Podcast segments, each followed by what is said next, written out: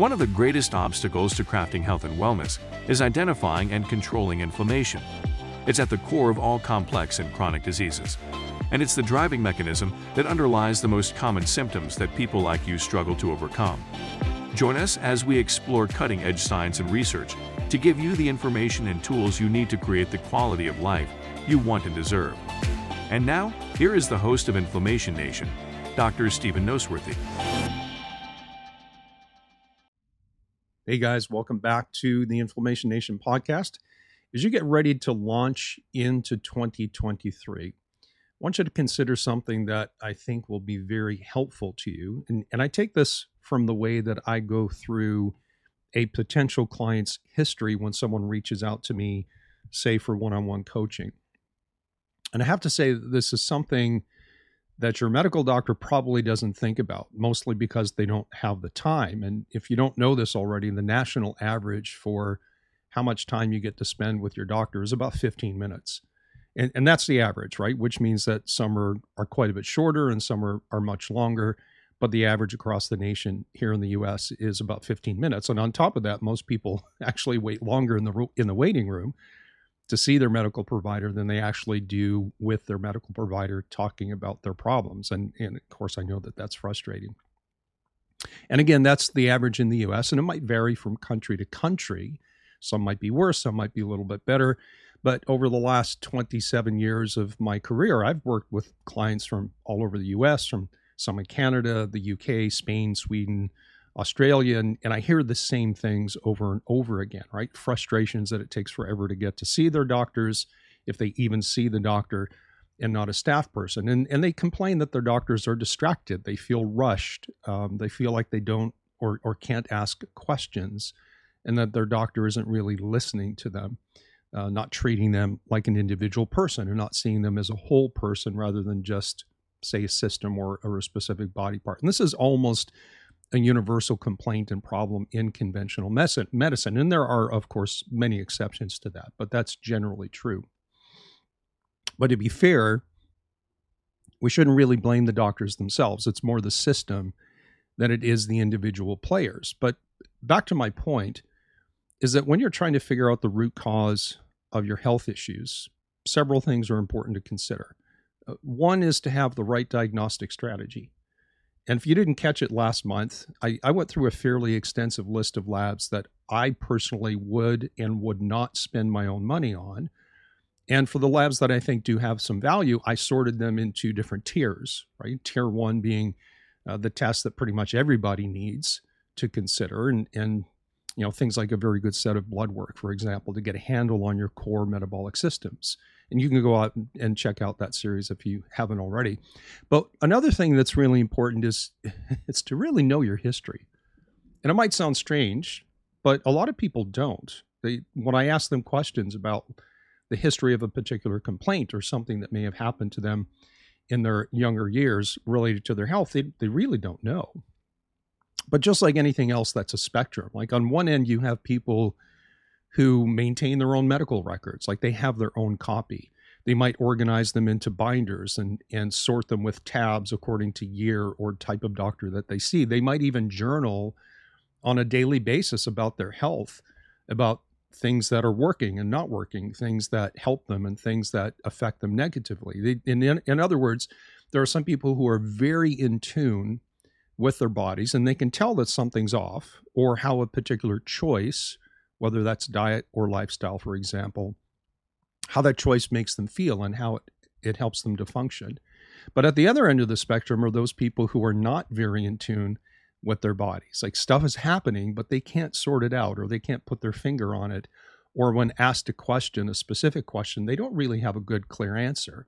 They might know that they have triggers that flare them up, but they can't distinguish one from the other. And when I ask them, about how certain things affect them. They just don't know. And they might say something like, well, it seems like everything is a trigger. And that could be true as well. But it's not like one group is smarter than the other, right? There's actually maybe a, a neurological basis to this. One of the functions of the brain is called interoception. Interoception. And it's essentially the brain's ability to know what's going on inside your body, particularly with your organ system we have, for example, what's called a somatotopic map, but basically a picture of the body and the brain that connects the body to the brain for sensation. That's how someone can touch your foot and you know that it's your foot and not your hand. Uh, we also have connections between the brain's somatotopic map that represents the muscles so that when you go to raise your hand, you don't kick your leg out. And we also have this connection with um, with a, a let's call it a somatotopic map. It's actually a viscerotopic map, a map of the organ system, and the understanding, the brain's understanding of what's happening in the body in that sense is called interoception. And the part of the brain that's responsible for this is closely tied to other functions, things like compassion and empathy, um, to know when social norms have been violated and to be upset about those things, and, and even things like emotional processing. And there's a whole bunch more, but those things that, that seem to be relevant to what I, I'm thinking about, want to communicate with you today. Now, if you've ever known someone who gets these like we talk about people who have gut reactions, like something something's wrong and you get this deep visceral gut emotional reaction. You might know someone who is deeply empath- empathetic and for lack of a better way of saying it identifies with the pain of the world. And some people might say to you, you know, hey, I feel your pain. They may actually mean it. People actually feel emotional responses when they look at the suffering of other people. And these people tend to have a greater awareness of their bodies than other people do. And it's not right or wrong, it's just simply a reflection of neurobiological development. All of our brains are the same in many respects in terms of their framework, their design, how they operate.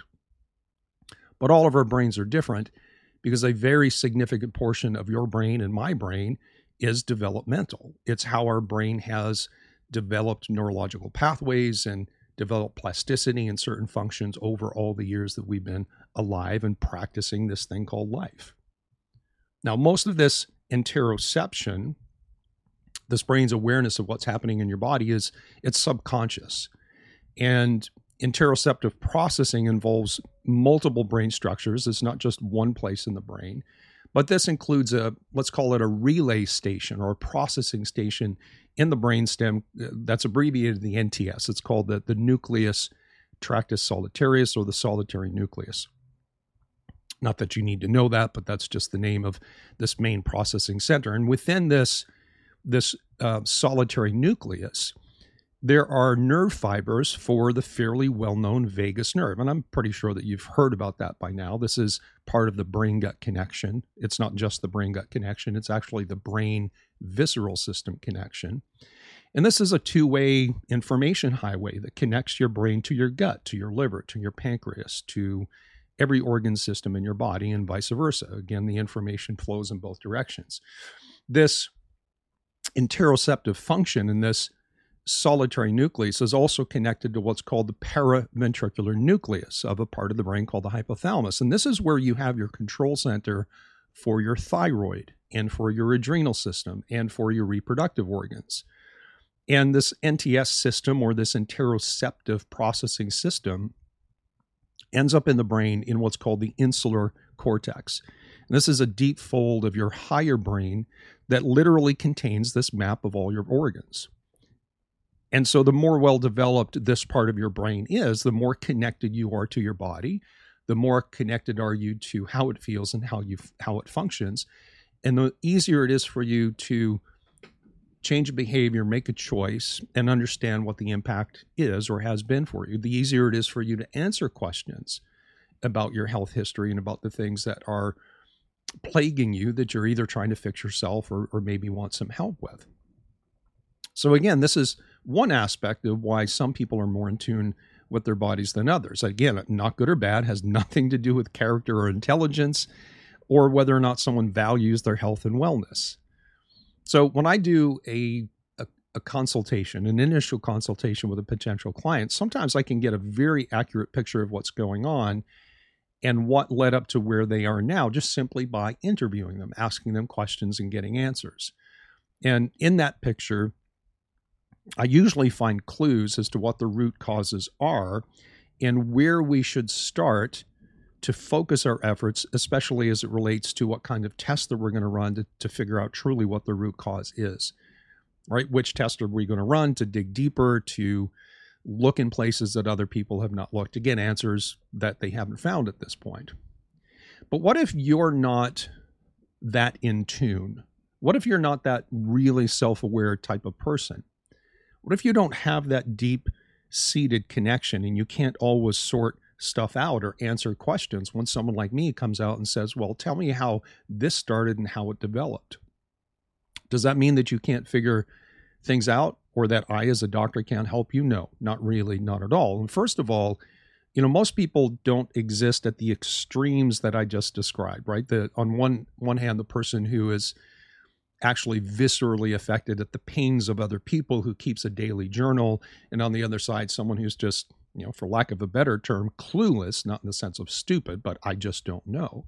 Most people don't live at those extremes. Most people have some degree of awareness of their bodies, and it might be more well developed in some senses than others. Plus, if you combine that with the fact that pretty much all healthcare providers are trained to one degree or another in history taking, right? We're trained to ask specific questions, almost as like an investigative journalist, for example. We, we ask questions maybe about your childhood or your social influences or your family history, your habits, or you know whatever your chief complaints are of course and and when we ask about chief complaints we are trained to ask a series of questions that give us into insight into how something started like the onset what what makes it better what makes it worse and so on and that gives us a fairly accurate picture as long as we can get some decent information coming back from the in the form of the answers to the questions that we ask but what most doctors are not trained in this is a failure of the system the education system in my my viewpoint most docs are not trained in, in critical or lateral thinking. Some people are naturally very good at that, and they can connect dots and think strategically in ways that others can't. It is a skill that can be developed. So, if you have a doctor who doesn't think critically, it doesn't mean they can't, just means they haven't, but they can certainly learn to do so. And so you might have two doctors interviewing or doing a, a, history and consultation with the same person, use the exact same questions and intake forms, and come away with two very different ideas of what's going on with you and where to start. And most of us, as practitioners, including myself, we have our biases. We tend to think in certain ways, and our perceptions of what's going on might be colored by our educational background, our training, and our individual and say unique experiences in practice. And it's my opinion that the truly best clinicians are the ones who do everything that they can to break out of their own molds and to think differently, to think out of the box, so to speak. Now, there are two things that I have found to be truly helpful in understanding my own clients and choosing a starting point. And I want to share that with you because you can do this on your own. You don't need me to walk you through that. And it might help you get a better understanding of how things develop to where you are today. The first thing is to walk through your health in a timeline fashion. And I usually do that by decades. So we talk about their health during their first 10 years of, of life, during their teens, during their 20s, during their 30s, and so on. And that can often give great in, insight, again, into how things develop and, and especially how they interconnect over time. And so, for your own benefit, again, if you've never sat down and written out your health timeline, it can be quite revealing because you can see the flow. You can see the transitions from one state to the next or how things blossom and mushroom and, and can get radically worse at different stages of life. Now, that doesn't necessarily really apply when you've been most of healthy, mostly healthy all of your life up until a certain point where there was, say, an obvious change. For example, let's say someone is a 30 something year old female who eats well and exercise or has most of her life and historically on no medications and then she had her second child she went her thyroid went bad and she was diagnosed with hypothyroidism and put on thyroid meds and, and that's a, actually a very common picture and in terms of a timeline there's not much there there's not much history i was healthy up until a certain point but most of the people that i work with and i tend to work with more complicated cases um, they don't have such short histories. Many of them struggled with some things in their youth, perhaps in their childhood. And it seems like there was always something there that just kind of took off the edge, took the edge off their quality of life and their health. And, and that's what I call a pattern. So the first thing you want to do heading into 2023 is to sit down and decade by decade write out your health history in a timeline fashion. Use bullet points instead of writing a paragraph. It's just easier to keep things organized. Um, and if you do it in like a word processor, you can cut and paste and you can rearrange things as they start coming to your mind. Um, and you can put in detail, as much detail as you want, but the point is to have to end up with a bullet point list starting from your first 10 years of life to up to wherever you are right now so that you can see in any given decade what happened. And then you can look at the whole picture. You can zoom in and look at a specific time frame you can zoom out and you can see the flow over a period of time. And again this seems to be very useful. So that's a pattern I'm sorry, that's a, that's the timeline. The the next thing to do is to look for two things. One being a pattern and the other things being pivot points. So let me explain a little bit more about patterns. A pattern is something that you may have struggled with for a long time. And if someone that I'm coaching says that they've suffered from something as long as they can remember, then that's a pattern. And it, it, can be anything, right? It can be gut issues, it can be their thyroid, it can be sleep problems, it can be mood issues. And if you write your timeline properly, you can see how it ebbs and flows over time. And typically, the patterns will become evident. For example, let's say that I'm just going to pick depression as an example. Let's say that they realized, well, I was depressed when I was 14 years old. Now, if that depression came and went, that was an event in that decade, but if it was something that they struggled with through their teens and the 20s and 30s, then that depression should show up in each decade. And that's how we spot patterns. This is not just an event, it wasn't a blip, it's a recurring theme that has been there for a sufficient period of time for us to call it a pattern. Here's an example. I, I worked with a younger woman a few years ago who had a thyroid issue. She was tired all the time, had a hard time losing weight, a very common picture. And she also noted anxiety and insomnia. And when I and now her main concern was her thyroid, but as part of her history, it came out that she had some anxiety and insomnia. That got worse when her thyroid was diagnosed or around the same time. And when I asked when her anxiety and insomnia started, she said, Oh, I've been like that my whole life. Now, at that point, when you hear people say, I've been like that my whole life, it seems evident to me that in most cases, they have just assumed that that's not a problem. It's how I am. I've learned how to cope. I'm still generally okay. And it's almost if they, as if they have redefined what normal means to them. It's normal for me to be anxious. It's normal for me to not be able to sleep at night. But usually there's more meaning to that.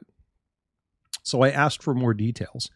And it turned out that she was nervous even as a child. And as we talked more, it, it, became clear that her anxiety started quite young because she grew up in, in what I call a high performing household.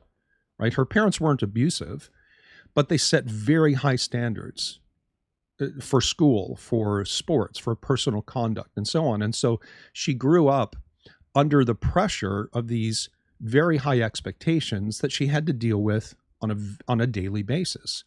So and she started not sleeping well in high school. She was constantly worried about her performance at school. She was worried about her future and if she was doing enough to succeed and underneath all that was she making her parents proud of her. And even though she was generally healthy through her college years and early in the in her career, she always had this underlying nervousness right? That would sometimes rise to the level of you know what we might call true anxiety. She never slept well. She would lie in bed at night, her mind would race, and even after she managed to fall asleep, she woke up quite frequently, and that affected her waking state. Like she got up to work or to go to work every day, so tired she feels like she could just lie back down and, and try to go to sleep again. So she had a career, she got married, she had a baby, and she juggled her career and her family life somewhat successfully for several years until she started having to make concessions to her diet and to her lifestyle. And so she stopped exercising at some point. She started stress eating. And before she knew it, she was heavier and she was more tired. She was more anxious. She was pregnant with her second child. And within a month of delivery, everything became dramatically worse Her pregnancy weight wasn't coming off. She was even more tired than ever before. And now she was waking up in the middle of the night with full blown panic attacks, night sweats, heart palpitations, the whole nine yards. And that's when her MD did some labs and said, Oh, you've got hypothyroidism. And so he prescribed Synthroid, as they do. And, and that was it. There was no discussion of her anxiety, no focus on her insomnia. It was just assumed that her current issues were all tied to her thyroid. And they were to a certain degree, but not from the perspective of causation, right? Her thyroid issue didn't cause her anxiety and insomnia because they were a pattern and a problem for at least two decades before her thyroid went bad and she got diagnosed. Her thyroid, however, did exacerbate her, her pattern. It exacerbated and made worse her anxiety and her insomnia, but her pattern of those things preceded her thyroid. And this is the power of looking for patterns, right? It can help you sort out cause and effect. Sometimes you can't, but quite often you can. It can help you see the pre existing metabolic states and challenges that your body was dealing with already and before whatever watershed event made things take a turn for the worse. And that knowledge can help you in understanding the big picture, how things are connected, and choosing the right diagnostic tests. Now, many times, whatever pattern you have, whatever you struggle with long before things got really bad, actually set you up for whatever that thing is. Now, in this case, I, I just described, we have to ask, like, what is the metabolic impact of long term anxiety and insomnia? And more specifically, what impact do these things have not just on the thyroid system, and thyroid hormone balance. What impact do these things have, meaning anxiety and insomnia, on the regulation of immune responses? Because ultimately, at the end, and, and especially if you listen to, to some of my earlier podcasts where we talk about the thyroid specifically, you'll know that almost all cases of hypothyroidism have an underlying cause of autoimmunity. It's called Hashimoto's hypothyroidism. So when it comes to autoimmunity, like Hashimoto's, but this rule applies to all autoimmune diseases, it takes on average about 10 years from the time the immune system starts misbehaving to when someone actually gets formally diagnosed as having a problem. And so what's happening in the decade before the formal diagnosis is critical because it's almost always linked into immune dysfunction and immune dysregulation. Now, I don't want to turn this into a, a discussion on Hashimoto specifically, but suffice it to say that your emotionality plays a huge role in immune system function. Bottom line is that your mindset and your emotionality are linked directly to your immune system and exerts a significant influence, either for the better or for the worse. So things like negativity, pessimism, this nervous predisposition, full blown anxiety, even depression, can either be precursors to autoimmunity, setting you up for failure, so to speak, or in some cases, they can be a consequence of it. If someone never had it before, then they were diagnosed with an autoimmunity, they might get it afterwards. But in most cases, these things will be patterns that are present before the autoimmunity hits, predisposing you to the autoimmunity, which then turns around and makes the things that were pre existing worse as a result of the autoimmunity. Now, on the flip side, optimism, positive thinking, having a sense of purpose in life, being part of a, a community that's larger than you are, having well defined goals and a clear picture of who you are and who you know you want to be, having a sense of determination to be that person all promotes immune control and competence, which is only beneficial from an immunological standpoint. So, understanding your patterns and the role that they play in where you are today is critical. So, so far, we've talked about creating your health timeline and looking at your history decade by decade in a bullet point, item by item list so that you can zoom in, get details, zoom out, and see the bigger picture and look for patterns, look for things that show up in each decade prior to the point, wherever that is, where you feel like things got dramatically worse and you started having, say, more bad days than good days. Now, what's next? Pivot points, but we're going to have to save that for the next episode. So, I want to remind you that from now until the end of January 2023, you can schedule an initial consultation with me at a reduced price. It's a special offer only for listeners of this podcast. The link is in the episode description. Please remember to comment, rate, like, and follow here and on social media. And why don't you share this episode with someone that you love who needs to hear this information as well? I'll see you guys in the next episode.